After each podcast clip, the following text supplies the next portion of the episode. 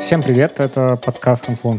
Меня зовут Лев Пикалёв, и в этом подкасте я встречаюсь с разными людьми из HR, и не только из HR-индустрии, и говорю с ними о всяких интересных вещах. Подпишитесь на нас везде, поставьте нам оценку, нажмите лайк, напишите какой-то комментарий, если платформа позволяет, чтобы у нас было больше слушателей, чтобы мы от вас фидбэк получили какой-то. Это очень нам радостно и приятно. Сегодня у меня в гостях Андрей Шапенко, профессор бизнес-практики Московской школы управления Сколково. Привет, Андрей. Всем привет. Андрей, давай сначала немножечко про тебя, про твой бэкграунд. Как так вышло, что ты профессор бизнес-практики Московской школы управления Сколково? Никогда в детстве не хотел. Хотел стать географом. Воспитывался в семье геологов. Много было дома карт, минералов. Но заканчивал школу в 90-е. Все хотели стать экономистами и юристами. Я тоже, глядя на то, что мои родители перестали заниматься наукой, подумал, что не хочу так, и пошел учиться на экономиста. Пошел в нефтегазовый вуз, закончил его, довольно долго строил карьеру, лет 9 или 10 в крупной нефтянке, занимался стратегией, развитием бизнеса, казалось бы, работа мечты. Потом поехал поучиться в Европу, на MBA, в Швейцарию, нашел работу там, и, казалось бы, жизнь удалась. Но как-то стало скучно. Захотел вернуться назад, а уж если возвращаться, то, наверное, я подумал о том, что надо попробовать что-то интересное, что-то другое. И поскольку уже где-то лет в 28-29 я попробовал написать свою миссию и ответить себе на вопрос, о чем я реально хочу заниматься, то я попробовал поделать что-то, что ей соответствует. И вышел на бизнес-школу Сколково, как-то у нас срослось. И вот уже 10 лет занимаюсь этим. Была же вот эта волна, что все хотели учиться на экономистов, на юристов. То есть ты из тех, кому удалось в итоге. Потому что там же целая куча было людей, которые пошли в это перегретое озеро, и не очень все получилось. Да, мне удалось, и я не тешу иллюзий. Мне повезло. Повезло сделать выбор в пользу нефтегазового вуза. И я делал карьеру в благословенные 2000-е, когда все росло. Цена на нефть выросла в 10 раз или в 5. Добыча нефти увеличивалась. Это было место, где были мегапроекты, где были большие деньги, где можно было менять работу каждые 2 года и увеличивать свою зарплату в 2 раза. А можешь немножечко вот про эту свою миссию рассказать? Потому что мы сегодня, в принципе, будем с тобой говорить о очень сложной конструкции, о слове «счастье». Оно будет много раз здесь упомянуто. И я так понимаю, что это связано вот с той самой миссией, которую ты пробовал написать и которую написал. Можешь как-то немножечко раскрыть про это? Что это такое? Да, но глядя со стороны, моя жизнь была довольно успешной, и, наверное, огромное количество людей хотели бы быть там, где был я. Но где-то ближе к 30 годам я сидел в красивом офисе, смотрел в окно и думал о том, что если я сейчас что-то в своей жизни не поменяю, то я всю жизнь буду работать в Москве, в России, в нефтегазе. В принципе, не так плохо. Но мне как-то это было не очень интересно дальше этим заниматься. И тогда было модно поступать в бизнес-школы глобальный, и идти учиться на MBA. И я выбрал школу, хорошую школу в Лозанне, Швейцарии, начал готовиться, сдал все экзамены, написал все эссе, поехал туда на собеседование, и я не поступил. И для меня это было каким-то первым в жизни провалом, потому что всегда все получалось. И в учебе, и в работе все складывалось очень складно, гладко. А тут раз, и как-то вот все пошло не по плану. И тогда я первый раз пошел к человеку со страшным названием коуч. Тогда еще как-то это было не модно, и как-то не было столько коучей, как сейчас. И мне посоветовали за какие-то сумасшедшие деньги по тем временам. И мы вместе попробовали написать мою миссию. Я вот как сейчас помню, несколько сессий у нас было, и мы общались как раз о том, а что бы такое было бы мне интересно делать, что находится на стыке моих страстей, то есть то, что я люблю, то, что мне нравится, моих талантов, которые у меня есть, и это еще кому-то нужно. Ну и вот на стыке мы написали фразу, которая звучала примерно как «открывать способным летать путь в небо». На основании долгих-долгих разговоров, которые мы вели относительно того, что мне нравилось в детстве, чем я занимаюсь в свободное время, чем я хочу заниматься, ну и так далее, на что я трачу деньги. И я посмотрел на свою работу, на то, что я делаю довольно успешно, и замечательно оказалось, что это вообще не соответствует тому, что там написано. И я решил, что не надо ничего ждать, не надо уходить в дауншифтинг, не надо куда-то уезжать, и можно начать это делать прямо здесь и сейчас. Это было время, когда там все уезжали в Гоа, значит, просветляться. Ну да, люди зарабатывали большие деньги, тогда еще курс доллара был 30 рублей, все ездили за границу все было дешево, в Москве все было дорого. А я много путешествовал очень в те времена, практически все свои деньги я тратил на путешествия по всему миру. Там порядка 40 стран, наверное, уже к тому моменту объездил. И мне казалось, что вот оно, наверное, где-то вот хочется как-то путешествовать, что-то там открывать. Опять же, вот это моя страсть к географии, к путешествиям, она во мне была жива. И я стал делать несколько простых вещей. Первое, я стал вести тренинги на работе. 2008 год был, год кризиса, когда срубили все бюджеты образовательные и бросили клич, вот кто что умеет, давайте делайте тренинги. А я в те времена был диким интровертом, таким страшным, что я не мог позвонить незнакомому человеку по телефону. Для того, чтобы вот даже коллеге позвонить, которого я не знаю, мне надо было полдня собираться.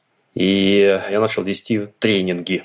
Ну, сначала о том, что я знаю, про финансовое моделирование, про оценку инвестиционных проектов, про цепочку создания стоимости газа. Такие вот вещи. И как-то неожиданно стал лучшим тренером компании.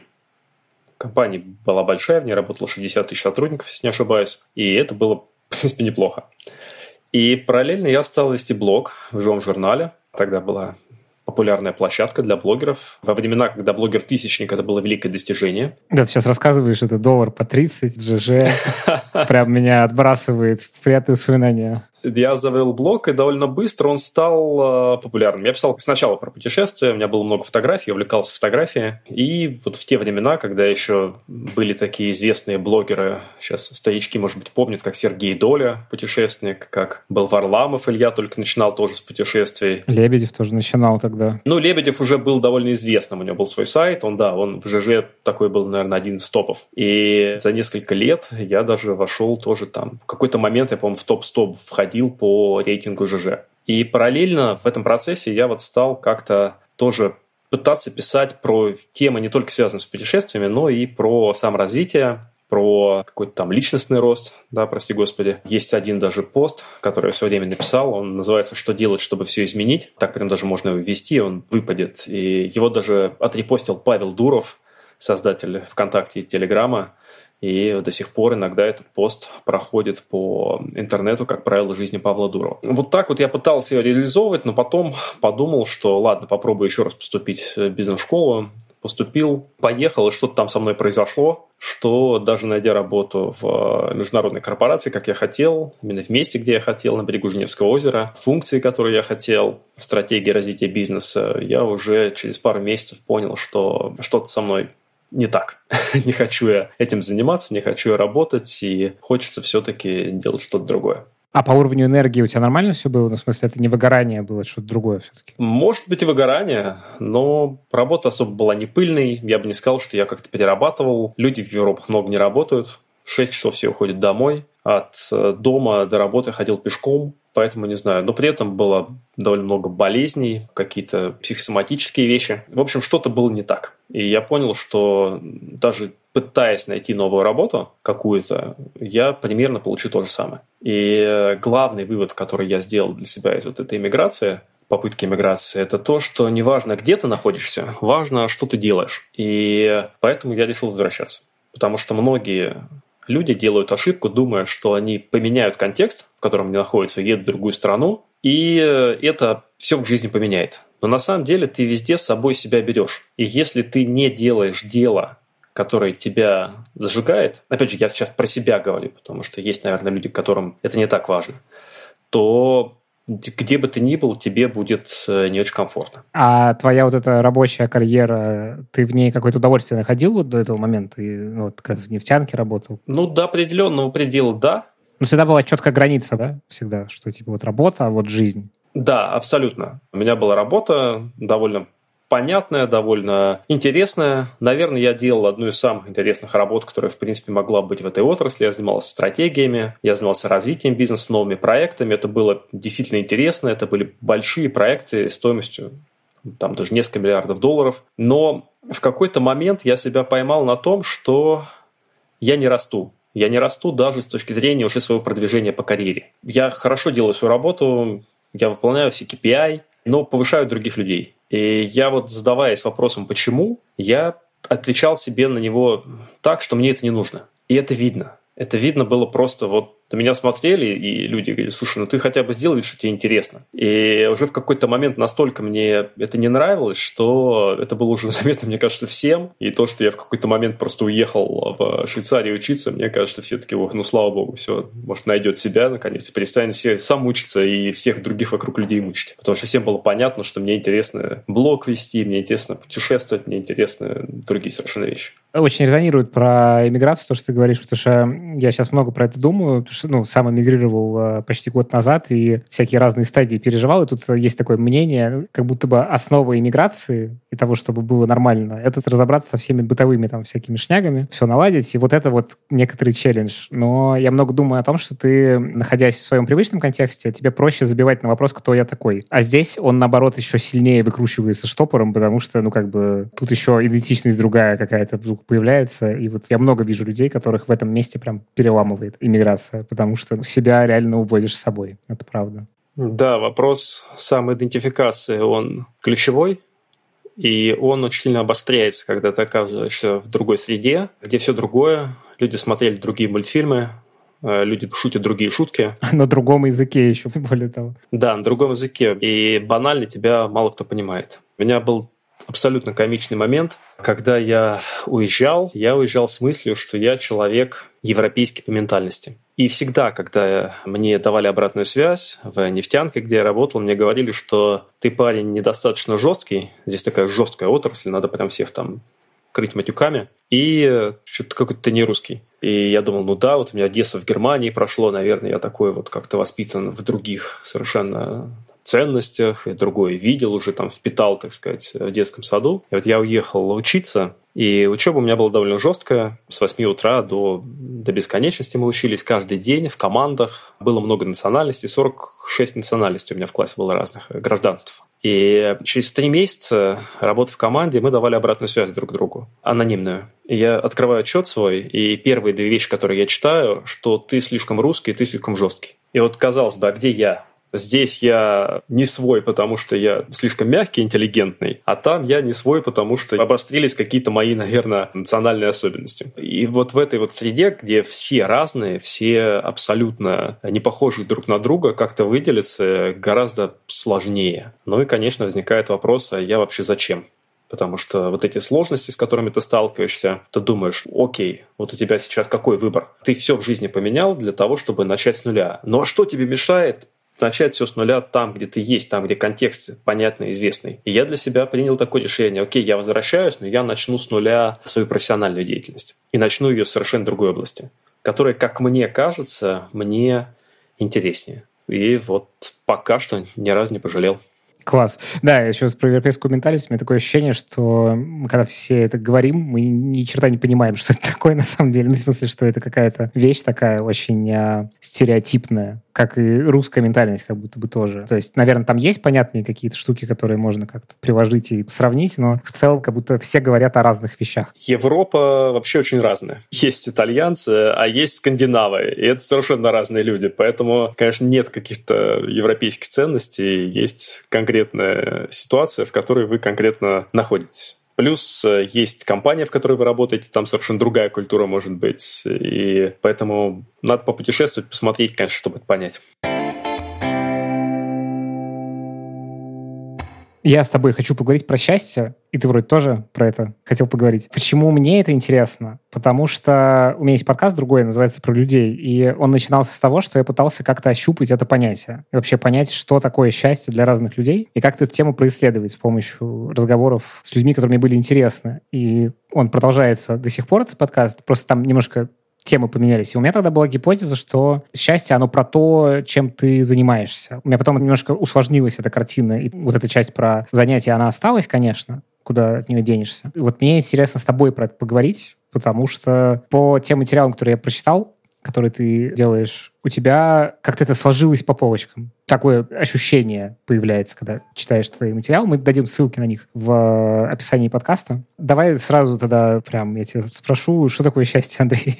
Расскажи нам, пожалуйста. Есть классическое определение, что счастье – это максимальная удовлетворенность условиями своего бытия. Казалось бы, все очень просто, да не просто. Вообще человек существо многомерное. И человек – существо когнитивное, то есть мы думаем, оно эмоциональное, мы чувствуем, телесное мы ощущаем, социальное, мы общаемся с другими людьми, и деятельное. То есть мы что-то делаем, и мы как-то себя ведем. И счастье, по всей видимости, это совокупность наших восприятий мира, состояний, да, в которых мы находимся во всех этих сферах, и через которые мы смотрим на события, которые происходят вокруг нас. То есть многие думают, что счастье – это эмоция, но на самом деле нет. На самом деле счастье – это состояние, опять же, состояние телесное, состояние эмоциональное, состояние духовное, через которое мы смотрим на другие эмоции. То есть, например, если я испытываю какую-то радость, допустим, на концерте или от того, что рядом со мной любимый человек, если я счастлив, я наслаждаюсь этой эмоцией. Если я несчастлив, то мое несчастье может мне помешать, и наоборот, даже я могу как-то негативно воспринять эту эмоцию. То есть это такая основа в этом месте, на которой уже насаживаются разные другие события, от которых ты можешь кайфануть либо не кайфануть. На мой взгляд, да, это некое состояние, некая база, в которой вы находитесь. И если коротко, то это так. И, соответственно, там есть огромное количество измерений. Кто-то говорит, что счастье – это про гормоны, что достаточно таблеточки попить определенные, и вы станете счастливее. Кто-то говорит, что счастье – это про состояние тела, здоровья, движения, питания, и достаточно поддерживать микрофлору кишечника. Кто-то говорит, что счастье – это про отношения, ну и так далее, и так далее. И есть, соответственно, в каждом из этих направлений огромное количество исследований, огромное количество идей относительно того, как нам это счастье поддерживать. То есть очевидно, что сложно быть счастливым, если у вас со здоровьем все не в порядке. Соответственно, есть большое количество направлений, связанных с движением, с нутрициологией или диетологией, с поддержанием себя в порядке своего тела, вплоть до того, что серотонин вырабатывается в кишечнике, какое-то большое его количество, больше половины. Ой, я не знал, кстати, этого. Вау. Да, есть такое сейчас мнение, подход, что большая часть серотонина вырабатывается в кишечнике, и даже более того, есть исследования, в которых микрофлору кишечника от человека, не испытывающего депрессии, пересаживают к человеку, испытывающему депрессию, и у того резко снижаются симптомы. То есть есть такие исследования, которые говорят, что кишечник первичен. То есть как бы все в этом смысле правы, но все-таки ты за пересечение этих областей, я так понимаю, из того, что ты говоришь. Я придерживаюсь холистического подхода к жизни и к осознанию этой жизни, или, как иногда он называется, интегральный или интегративный, который как раз состоит в том, что я сказал, что нельзя подходить к человеку только с одной точки зрения. То есть да, как я человек академический,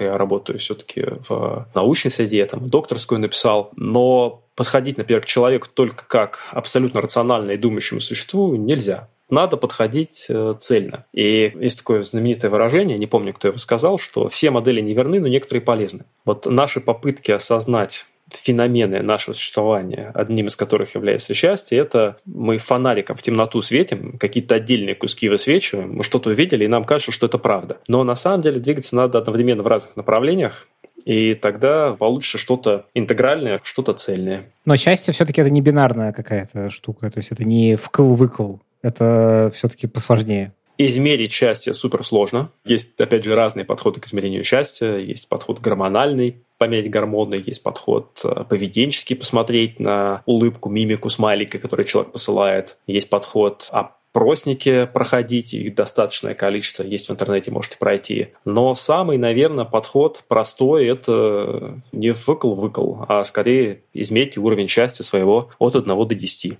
Потому что только человек знает, счастлив он или нет. Эта штука предельно субъективная, потому что нас делают счастливыми абсолютно разные вещи.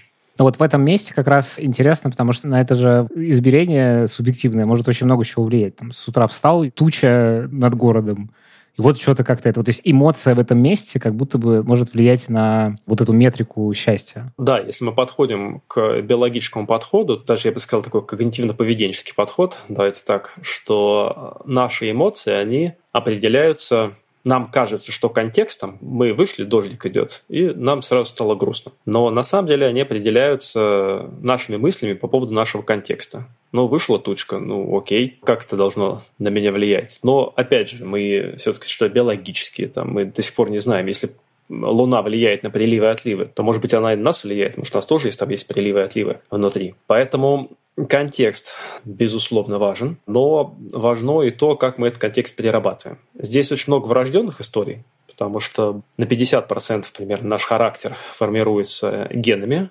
И вот если мы возьмем простейший пример, который всем известен, интроверты и экстраверты. Вот на 50% эта штука врожденная. Это то, как мы получаем, где мы получаем энергию и удовольствие. Но это шкала некоторая, правильно я понимаю? Ее могут измерять шкалой, и большинство психометрических опросников измеряют ее шкалой, но вот простой пример, если вы интроверт, и ваша работа в силу обязанности, например, связана с общением с большим количеством людей, то, скорее всего, вы будете не суперсчастливы. Ну и на 50% это где-то там до 10 лет. Ну, кто-то говорит до 3 лет, кто-то там до 5, до 8, не суть важно, но до момента, когда мы становимся относительно осознанными. Поэтому, конечно, эта штука зависит от наших генов и от того, что нам дано, но также оно зависит от того, как мы перерабатываем то, что происходит в мире, и то, как мы действуем. Потому что мы не можем изменить контекст, мы не можем изменить других людей, но мы точно можем изменить две вещи. Вообще мы в этой жизни мы влияем только на две вещи.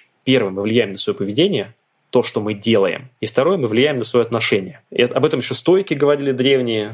То есть можно почитать и Сенеку, и Эпиктета, и Марка Аврелия, и, в принципе, у них это все описано. Сейчас об этом говорит когнитивно-поведенческая терапия, которая учит нас быть счастливыми, которая учит нас поддерживать настроение. Но, опять же, эта штука когнитивная, то есть когнитивно-поведенческая, когда мы пытаемся через свои действия и свое отношение как-то настроиться на то, чтобы не испытывать негативных эмоций относительно того, что происходит вокруг. Но, опять же, там есть еще и духовные измерения, есть и социальное, и отношения с другими людьми и так далее. Вот есть исследование, самое знаменитое, самое известное, гарвардский эксперимент, что на счастье больше всего влияют близкие отношения. Больше 70 лет он проходил, в 30-е годы начался. 3 команды исследователей сменилось, потому что умирали. Физически их ученики подхватывали. Вот они говорят однозначно, что на счастье влияют в первую очередь близкие отношения. Есть про это тедовский ток. Роберт Олдингер, один из руководителей вот как раз этого эксперимента в момент, когда он прекратился. Изучали они медицинские карты, изучали счета, изучали карьеры, семейное положение. Но вот выяснили, что самое главное – это близкие отношения. По сути, это семья. Семья и близкие друзья. Класс, да, мы тогда ссылочку на этот TED тоже в описании засунем. Если интересно, посмотрите. Тогда, Андрей, расскажи рецепт про счастье, как мы его примерно там попытались описать. Что надо делать-то, чтобы быть счастливым? Давайте пойдем по пунктам. Первый пункт, в котором я не обладаю достаточной квалификацией, поэтому не буду про него много рассказывать, это здоровье. Здоровье – наше тело, и вообще, как я уже сказал, сложно быть счастливым, если у тебя что-то болит. Здоровье раскладывается на две простые вещи. Первое – это движение, второе – это питание. Есть еще, конечно, наша психология, которая тоже влияет на здоровье, которая завязана на него. Я про это расскажу чуть позже. Поэтому можно почитать книги, можно посмотреть куча разных видео на этот счет. Единственное, что рекомендую все-таки смотреть академические какие-то вещи, а не популярных там, разных блогеров. Нет у меня здесь жестких рекомендаций, потому что, еще раз, я не обладаю достаточной квалификацией и медицинскими регалиями для того, чтобы это делать. Давайте общие рекомендации дам. На правах капитана очевидности. Не потреблять то, что нас убивает, не переедать и достаточное количество двигаться. История дико непростая, потому что у нас всех есть привычки. Привычки когнитивные, привычки поведенческие, которые, конечно, нас туда тащат. Вторая штука – это все, что связано с отношениями. Об этом, опять же, огромное количество исследований, которые говорят, что люди в отношениях счастливы. Люди в браке счастливы сильнее, чем люди не в браке. Причем как те, которые развелись, так и те, которые никогда не женились.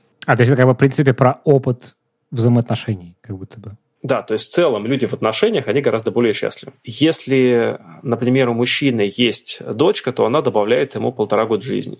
То есть еще такая странная статистика, которая, казалось бы, нелогична, но потом ты начинаешь задумываться и думаешь, окей, а почему? Да, ну, потому что дочь дает папе возможность проявлять свои эмоции, возможность быть нежным, возможность быть заботливым. Это то, чего лишены многие мужчины. Нас же учат, там, мальчики не плачут, там, и так далее. А сын? Сын нет. Вот к сыну ты по-другому относишься. Сын скидывает время жизни? Нет, он никак не влияет. Ребенок любого пола отнимает у мамы месяц жизни.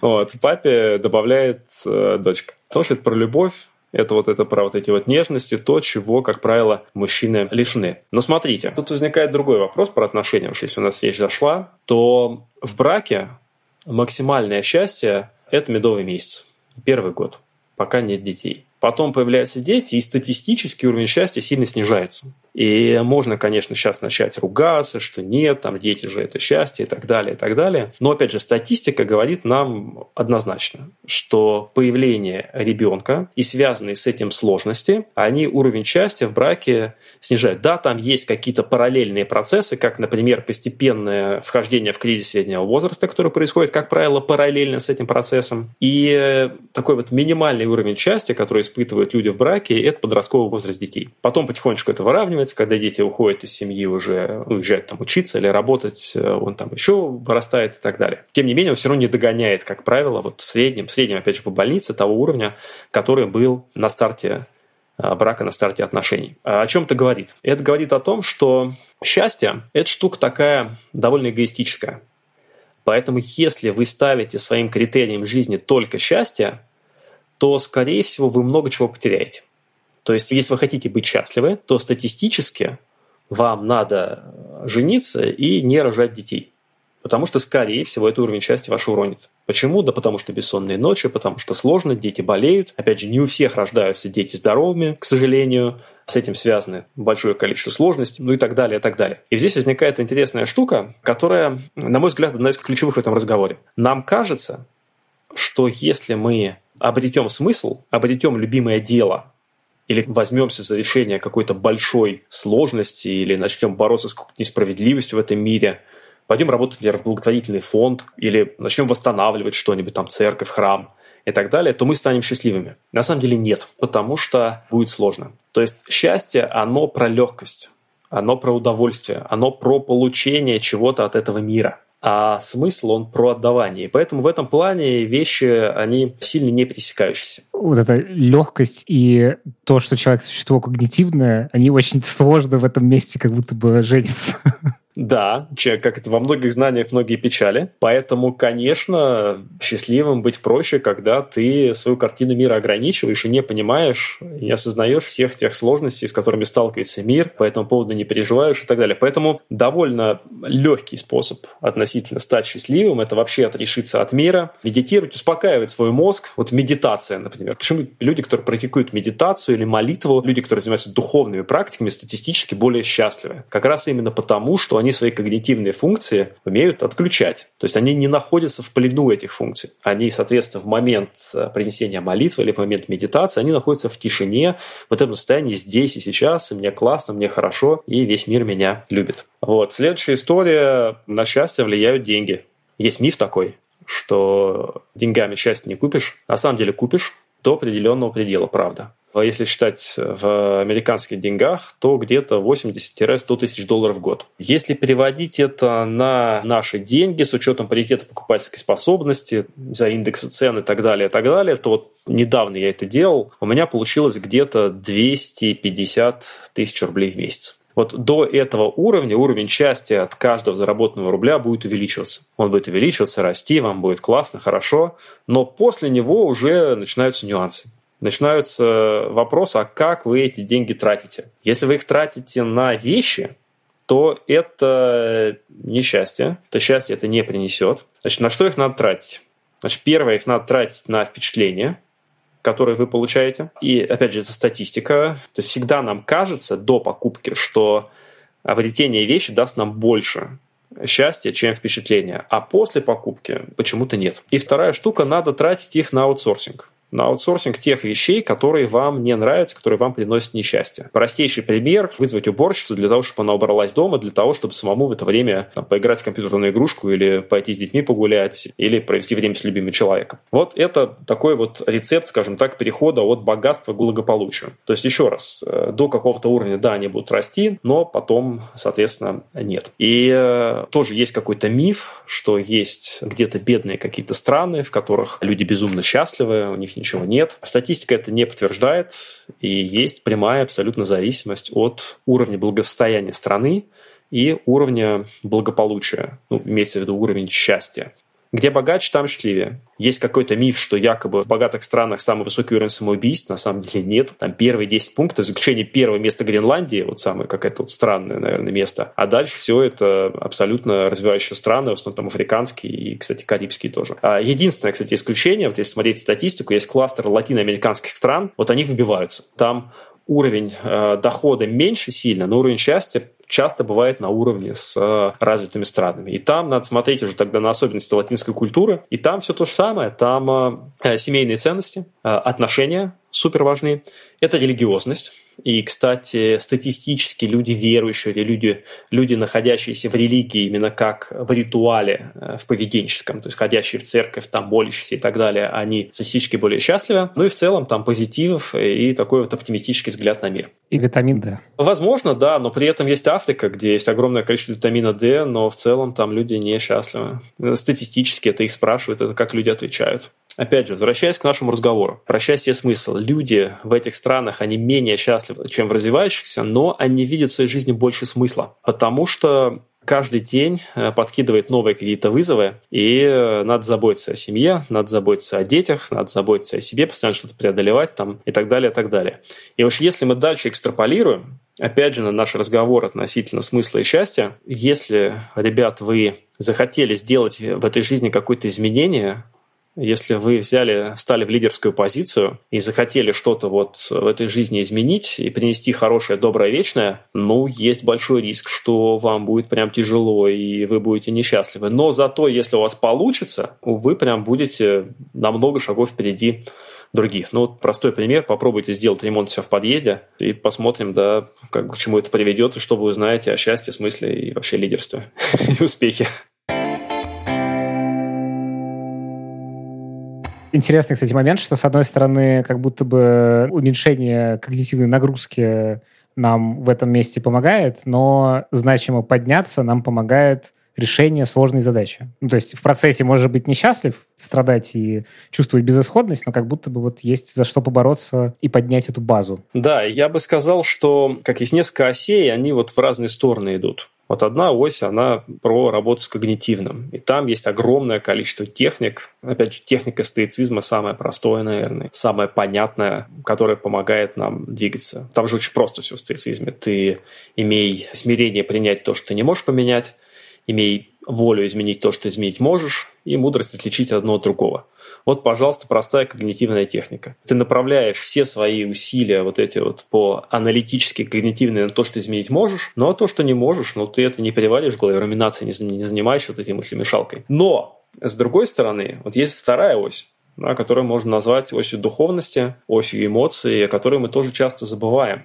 Вот целостный подход, о котором я уже не первый раз говорю, на мой взгляд, заключается в движении в разные стороны. То есть ничто не мешает быть вам человеком науки и при этом заниматься медитацией. То есть я вот ездил на Випассану, например, там несколько дней занимался практикой молчания, практикой медитации. Прекрасный вообще опыт, из которого можно взять для себя много чего другого. Я не знаю, насколько он научен, но, опять же, как говорил основатель компании Мацусита, если твое сознание открыто, то ты можешь учиться у шума ветра, при этом когнитивно. Вот вопрос, насколько ты управляешь этим. И здесь практика, вот есть такое ругательное слово «осознанность», которое тоже сейчас из всех утюгов звучит, но осознанность, на самом деле, что это такое? Осознанность – это способность различать то, о чем говорили стоики. Различать то, что произошло, то, что я про это подумал, то, что я по этому поводу почувствовал с точки зрения эмоций, то, что я почувствовал в теле с точки зрения ощущения, и то, как я себя повел. И вот осознанность, она помогает как раз в этом мире смещать фокус и фокусироваться на том, на чем важно, и на том, что может вас сделать счастливым. Ну и опять же, понимание того, что это будет. Ну, а самый простой способ понять, ну, сядьте, напишите 100 своих удовольствий, что вам приносит удовольствие, радость. Где-то через 15 сломаетесь, но потом пишите, где-то вас прорвет. Будете писать долго, напишите, потом посмотрите еще раз и про каждое задайте вопрос, а что в этом, что на самом деле. Вот напишите там, мне нравится путешествие, мне предпочитается путешествие. Окей, а что в путешествиях? Одному нравится домики смотреть, другому языки учить, четвертому по нехоженным тропам ходить и так далее, и так далее. И вот, ответив несколько раз, пройдя на несколько уровней вглубь, вы увидите общие закономерности и заметите какие-то общие модели поведения, да, которые вы можете начать делать прямо сейчас, в любом месте, где бы вы ни находились, где бы вы ни работали. И это нас наполнит счастьем, а может быть даже и смыслом то, что вы делаете. То есть первое – это отношение к вещам, то есть то, как мы думаем, первое, всякие психологические, психотерапевтические техники, то есть это стоицизм, это когнитивно-поведенческая терапия, это, в принципе, работа с психологом, это психоанализ, там, ну и так далее, и так далее. То есть это вот переосмысление, то есть как мы относимся, это первое. Второе – это социальная история, то есть это отношения с другими людьми, как мы с ними строим отношения. То есть в целом нам это нужно. Один из гормонов счастья – это окситоцин, это гормон обнимашек. Третья штука – это духовные /эмоциональные истории. Самая, наверное, сложная история, потому что о ней сложно говорить в целом, потому что у нас даже недостаточно понятийный аппарат, чтобы об этом говорить, потому что это совершенно другая сфера жизни. И сюда относятся духовные практики, сюда относится религия, сюда относится эзотерика, сюда относятся часто и даже наши те эмоции, которые мы в отношениях с другими людьми испытываем. Четвертая штука, четвертое направление – это телесное.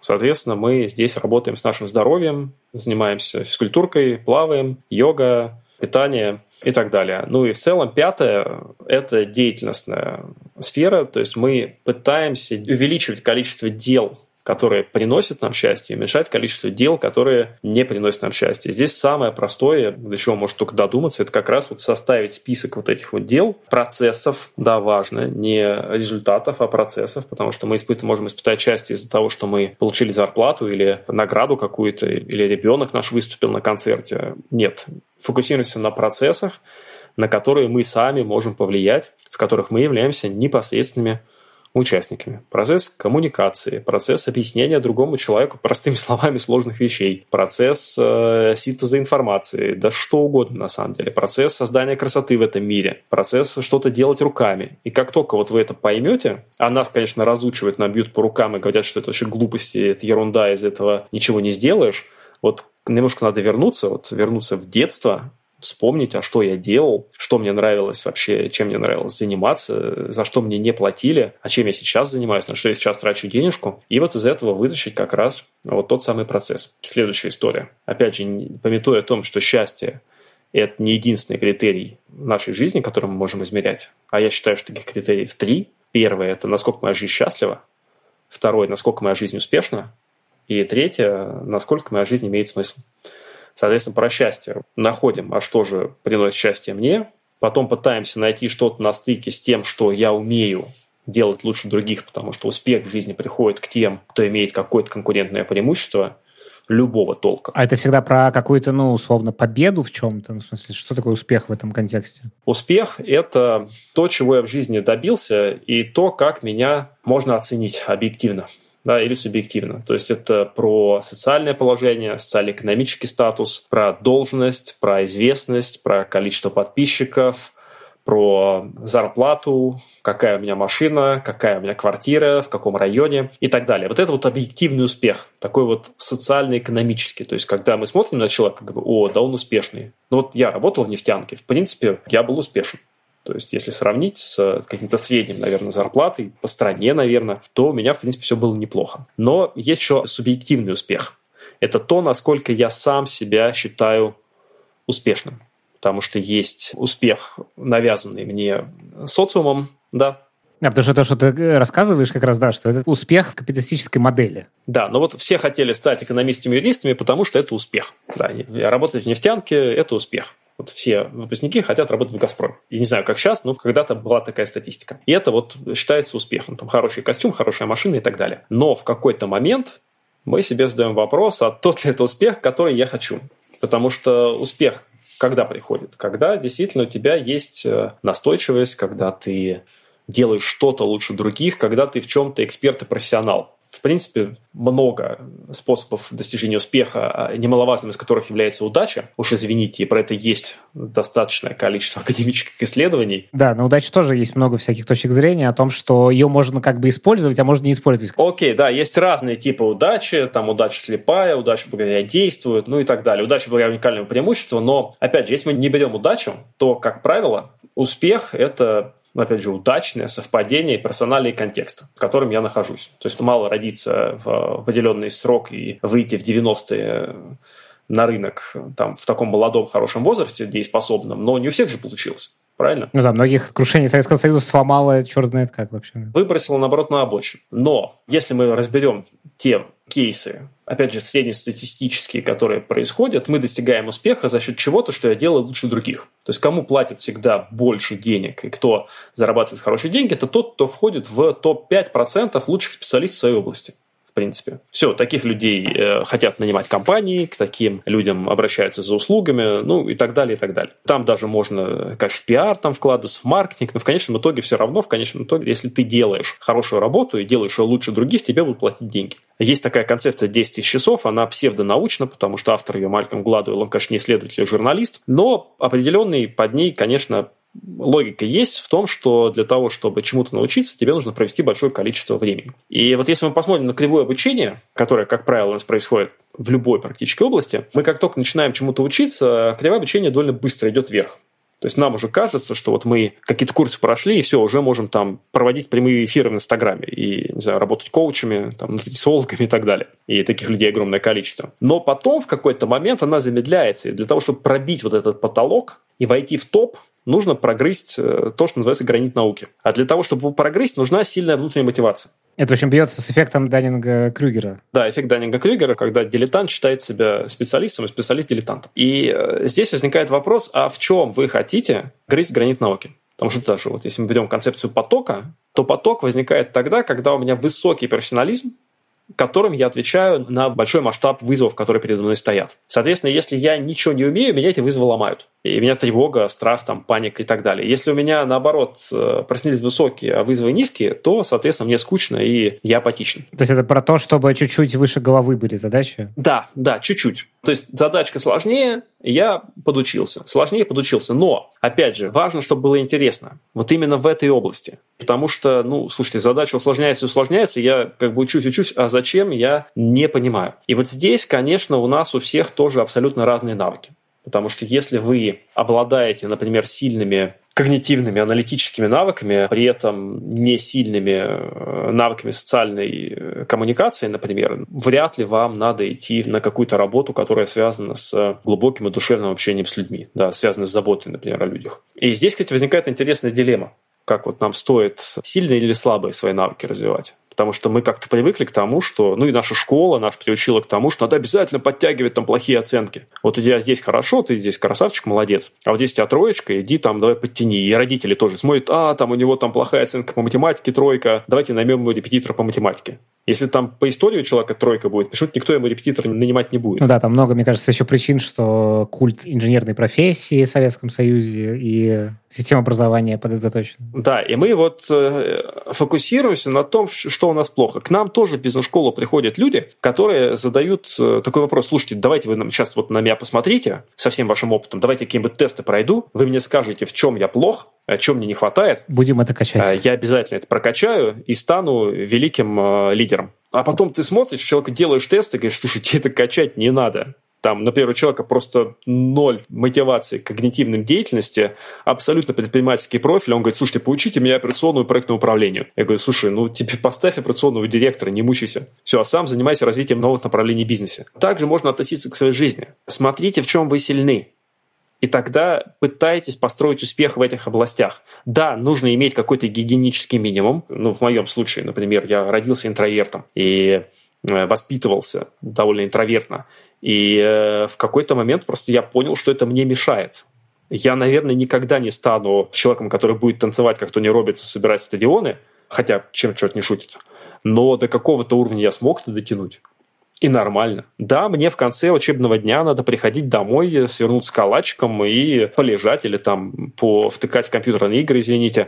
Но... Окей, нормально. Для того, чтобы реализовать мне свою миссию, мне это нужно. Но я, например, сейлзом никогда не пойду работать, потому что, ну, я не сейлз. Мне это не интересно, это вообще противоречит, в принципе, моему психотипу. Это очень бьется с тем, что ты говоришь про то, как свою жизнь сделать более счастливой, когда ты выписываешь эти там свои 100 удовольствий, и какие-то вещи, которые тебе не приносят удовольствия, ты делегируешь. Это еще бьется с финансовым благосостоянием. То есть это также на работу перекладывается. Да, здесь можно то же самое. Можно просто попробовать также выписать, там не 100, хотя бы 20, 30 вещей, действий, которые вы делаете лучше других. При этом тут есть такая ловушка, что мы не всегда это знаем. нам кажется, что все другие люди такие же. О, да. И поэтому часто таланты, которые у нас есть, мы не замечаем. Более того, мы могли бессознательно их абсолютно куда-то закопать. Родители этого не замечали или как-то считали, что это ерунда. Да, вот зачем тебе пением заниматься? Да? Или что ты опять там ходишь, общаешься со всеми в казаки-разбойники играешь? Да, иди лучше вон уроки учи. Да? А человек, у него совершенно потрясающий навык выстраивать мосты между людьми, например.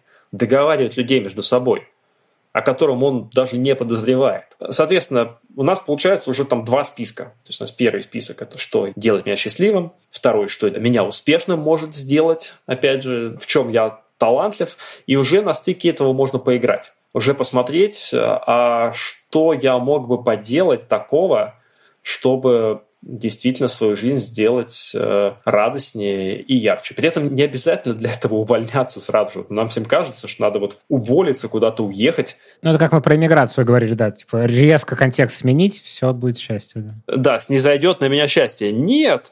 Особенно, если человек работает в большой корпорации. Да корпорации вообще миллион способов себя проявить. Там огромное количество подразделений, департаментов. Там есть какое-то количество работы, которую вам надо делать для того, чтобы выполнять свои KPI. А остальное – да делайте, что хотите. Меня никто не заставлял тренинги проводить. Я также продолжал работать, оценивать проекты, ездить в командировки. Параллельно думаю, начну вот это делать. И потом уже, когда я писал письмо в бизнес-школу Сколково, никого я там не знал, я-то рассказывал не про свою работу в нефтянке. Я рассказывал про то, как я преподавал, я рассказывал, как я вел блог, я рассказывал про темы, которые мне интересны, про то, как я учился, что это значит, что я могу принести. И как-то оно срослось. Кстати, еще одно видео, на которое можно сделать ссылку. Наверняка слушатели подкаста его видели, но если кто-то не видел, это выступление Стива Джобса перед выпускниками Стэнфорда, очень знаменитая его речь. «Stay hungry». Да, в которой он говорит очень простую вещь. Говорит, там несколько вещей, и одна из них, что вы можете соединить точки, только глядя назад. То есть, когда вы стратегируете вперед, вы не знаете, как будет выглядеть ваша жизнь. Единственное, на что вы можете опираться, это внутренний голос. Как он, например, пошел учиться каллиграфии. Просто захотелось. А потом это позволило ему сделать красивую типографику на Маке, которая потом стала индустриальным стандартом. Вот так же у меня. Я не знал, зачем я пошел, например, писать кандидатскую после института. Сначала думал, наверное, там папа мой кандидат, наверное, я тоже хочу кандидатом быть. А потом мне это пригодилось. Я не знал, зачем я стал вести блог, я не знал, зачем я стал вести тренинги. Мне просто показалось, что это правильно и нужно, и важно, и принесет мне что-то. То есть что-то, что ты не можешь не делать на самом деле? Наверное, да. А потом, в какой-то момент, я посмотрел назад, и оно как-то все собралось. И моя работа в нефтянке, мои бизнес-навыки, и мое обучение в бизнес-школе, и мой опыт коммуникации с большими массами людей, и мой опыт преподавания, и моя кандидатская опыт научных исследований. Оказалось, что у меня есть уникальный совершенно набор каких-то ачивок, каких-то характеристик, которых нет ни у кого. Поэтому я бы рекомендовал всем попробовать найти вот эту вот уникальность и ее искать. Но, опять же, не исходя из каких-то сейчас модно войти, пойду войти, не исходя из этого, а исходя как раз из того, что вас внутри зажигает, из чего вы получаете удовольствие для себя, такое эгоистическое удовольствие абсолютно. Это вообще не про других. То есть первое, что вас зажигает. Второе, в чем вы сильны, действительно сильны. И здесь можно самому сделать список. Вторая штука – спросить других людей, вот это к теме, что мы себя не знаем.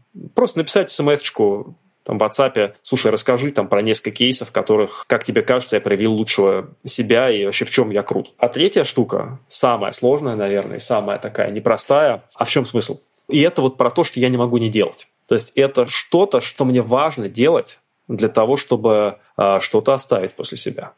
Смысл вообще это какое-то изменение, которое мы хотим сделать в этом мире. Что-то, что мы хотим этому миру отдать. Какая-то несправедливость, с которой мы хотим справиться. То есть что-то, что идет не так, и без изменений этого я считаю, что все не просто так. И у нас получается три этих больших таких путеводных маяка. Первое – это счастье, штука эгоистичная, еще раз, что я беру. Второе – это успех, чего я достигаю. Это мои таланты, это то, что я умею, это моя экспертиза. И это можно прокачивать, но опять же до определенного уровня. То есть прокачивать легче всего то, в чем вы уже сильны. То есть, условно, если вы на 80% экстраверт и на 20% интроверт, вам, конечно, будет гораздо проще раскачивать свою экстравертность. И третье – это смысл, это то, что я отдаю. И миссия, на мой взгляд, она находится где-то на стыке. Есть такая концепция японская, она называется «Икигай». переводится, если не ошибаюсь, как то, что заставляет нас каждое утро вставать с кровати. Не отвечу за правильность перевода, но кажется, что-то типа того. Там 4 квадрата, там единственное, что добавляется, то, за что мне платят. Но вот тоже можете ее погуглить, посмотреть, что-то похожее. Довольно много на Ютубе разборов этих историй, как его собирать, как его разбирать, тоже можете найти. Вот сделать такое первое хотя бы приближение, сделать первую гипотезу вот где-то посередине, в центральной точке, а что же все-таки я делаю со всей страстью, со всеми талантами, и это еще кому-то нужно.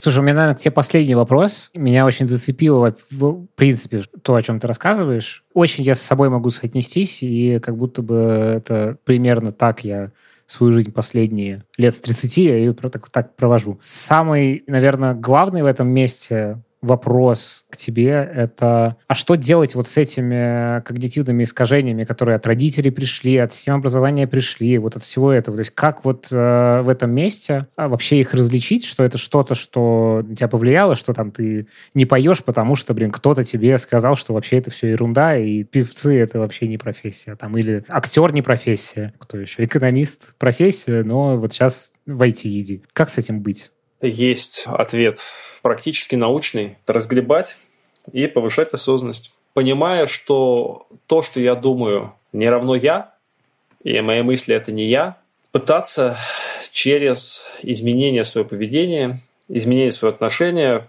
пытаться их разгребать, пытаться их замечать и пытаться с ними что-то делать. То есть если у вас есть какой-то страх, например, публичных выступлений, он же наверняка связан с каким-то вот этим когнитивным искажением. То, что надо мной будут смеяться, или то, что я недостаточно хорош, или то, что нет у меня каких-то навыков. Выходить потихонечку, иметь группу поддержки. Но глобально это страх ошибки, наверное. Страх ошибиться, да. Но опять же, что такое страх ошибки? Это то, что я неадекватен. Вообще, давайте сделаем еще шаг вверх на уровне абстрактности. 2 главных страха. Первый – страх провала, второй – страх отвержения. Соответственно, страх провала – это то, что я не могу, я обладаю недостаточными навыками. Второй – это я недостаточно хорош, меня не любят. Если мы даже посмотрим на детскую психологию, на книги Петрановской, вот известная такая есть у нас психолог, книга у нее «Тайная опора», она же говорит очень просто, чтобы мы во взрослом возрасте имели эмоциональное здоровье, у нас не было вот этих вот как раз тех самых когнитивных искажений. Надо, чтобы в детстве нам давали нормальную привязанность, давали ощущение глубокой безопасности, при этом позволяли идти на риск и пробовать ошибаться. А если нам каким-то образом говорят, что ты недостаточно хорош, если 5, то почему не с плюсом, ну и так далее, то, соответственно, мы входим в этот мир с большим количеством неуверенности в себе. Вообще, вот это вот ощущение себя уверенным, и что я окей, и я могу, это базовая характеристика вообще здорового человека, который что-то может в этой жизни сделать. Соответственно, что с этим делать? Первое, повторюсь, осознанность. Да, развлечение мыслей, ощущений, событий и так далее. То есть это разные психологические практики. Второе – это принятие мира и других людей такими, какой он есть. Это стоицизм. Принимать не значит любить. Это значит, что я перестаю относиться к миру как к субъекту, который мне что-то должен. Например, если я выхожу на публику выступать с мыслью о том, что они должны меня полюбить, ну все, это провал. Нет, не должны. Мне важно, чтобы у них что-то осталось. Мне важно, чтобы произошло какое-то изменение. Но если этого не произойдет, собственно говоря, нет. Третья штука – это взятие ответственности. То есть это взятие ответственности за себя, в первую очередь, и за все, что со мной происходит, все результаты, которые я имею, и за какой-то маленький кусочек мира вокруг меня. Вот какую-то ношу надо поднять, вот тот самый вызов, о котором мы говорили, тот самый смысл. Вот ты его поднимаешь чуть-чуть, и как-то уже становится некомфортно. Вот, это самый пресловутый выход из зоны комфорта. Самоутверждение, ассертивность иногда это называется, это как раз когда мы начинаем миру рассказывать о том, что нам важно. Мы начинаем говорить, встречать сопротивление, встречать отвержение, да, с этим отвержением работать. Что там у нас еще дальше? Целенаправленность, да, наличие смысла, наличие цели, ну и целостность, когда ты делаешь то, что думаешь. А еще важный момент, который я забыл, он про отношения, он про то, что вот развитие наше, оно всегда дискомфортно. И нам всегда нужен, конечно же, кто-то, кто будет нас поддерживать, кто будет нам помогать, кто будет, безусловно, нас принимать, но при этом давать достаточный пинок для того, чтобы мы двигались. К сожалению, не у всех у нас такие были люди. К сожалению, не все мы являемся такими родителями для своих детей, но можно искать такие группы, такие организации, такие учебные программы, какие-то мастер-майнды сейчас модные, коучинговые группы, какие-то поездки, что-то такое, то есть какие-то пространства, которые будет вам вот это вот давать. И в этом пространстве вы будете пробовать делать вещи, которые вы раньше не делали, и получать положительную обратную связь, скорее всего, поддерживающую обратную связь. И тем самым вот эти вот искажения, да, они будут уходить. То есть если совсем сузить вот эту мою длинную тираду к двум вещам, просто делать то, чего вы раньше не делали, делать это осмысленно, делать это со всем сердцем. И попытаться сделать это в безопасной для себя среде, чтобы не травмироваться жестко как-то. Желательно, да. То есть должно быть немного некомфортно. Вот как бы совсем безопасно это песочница, и там, вряд ли что-то произойдет. Но вот выходить потихонечку, да, имея поддержку, и прям здорово, если есть ментор, здорово, если есть кто-то, кто поддержит, наставник, не знаю, друг, какая-то группа. Среда, смотрите, еще раз, поддерживающая, безопасная, развивающая, но при этом вы должны действовать настойчиво и рефлективно. То есть мало набрать 10 часов, так еще они должны быть целенаправленные, настойчивые и рефлексивные. Потому что мы учимся не на опыте, мы учимся на рефлексии нашего опыта. Но это, наверное, уже отдельный разговор. Ох, Андрей, класс! Спасибо тебе большое. Это был Андрей Шапенко, профессор бизнес-практики Московской школы управления Сколково. Заключительный вопрос для тебя. Ты счастливый человек? Я ждал этого вопроса. Скорее да, чем нет. Отвечу так, отвечу уклончиво. Знаете, в полном соответствии с тем, что я говорил, у меня, как мне кажется, в жизни очень много смысла. Хочется сказать, что я этим счастлив, но когда у тебя, например, 6-7 дней преподавания подряд в классе, быть счастливым очень сложно. Заканчивается день, ты приходишь такой, все, никогда больше, тебе прям все надоело, и люди там не такие, и все не так. Но потом стоит отдохнуть, стоит немножечко уйти в себя, как ты возвращаешься и думаешь, какое же счастье делать то, что я делаю. Поэтому отвечу вот так. Ну, а вам желаю всем быть счастливыми, быть успешными и жить осмысленно. Потому что если вы попробуете соединить эти три вещи, то ваша жизнь, скорее всего, существенно поменяется. Класс. Спасибо тебе большое. Это был Хантфлоу Инсайт. Всем пока. Пока-пока.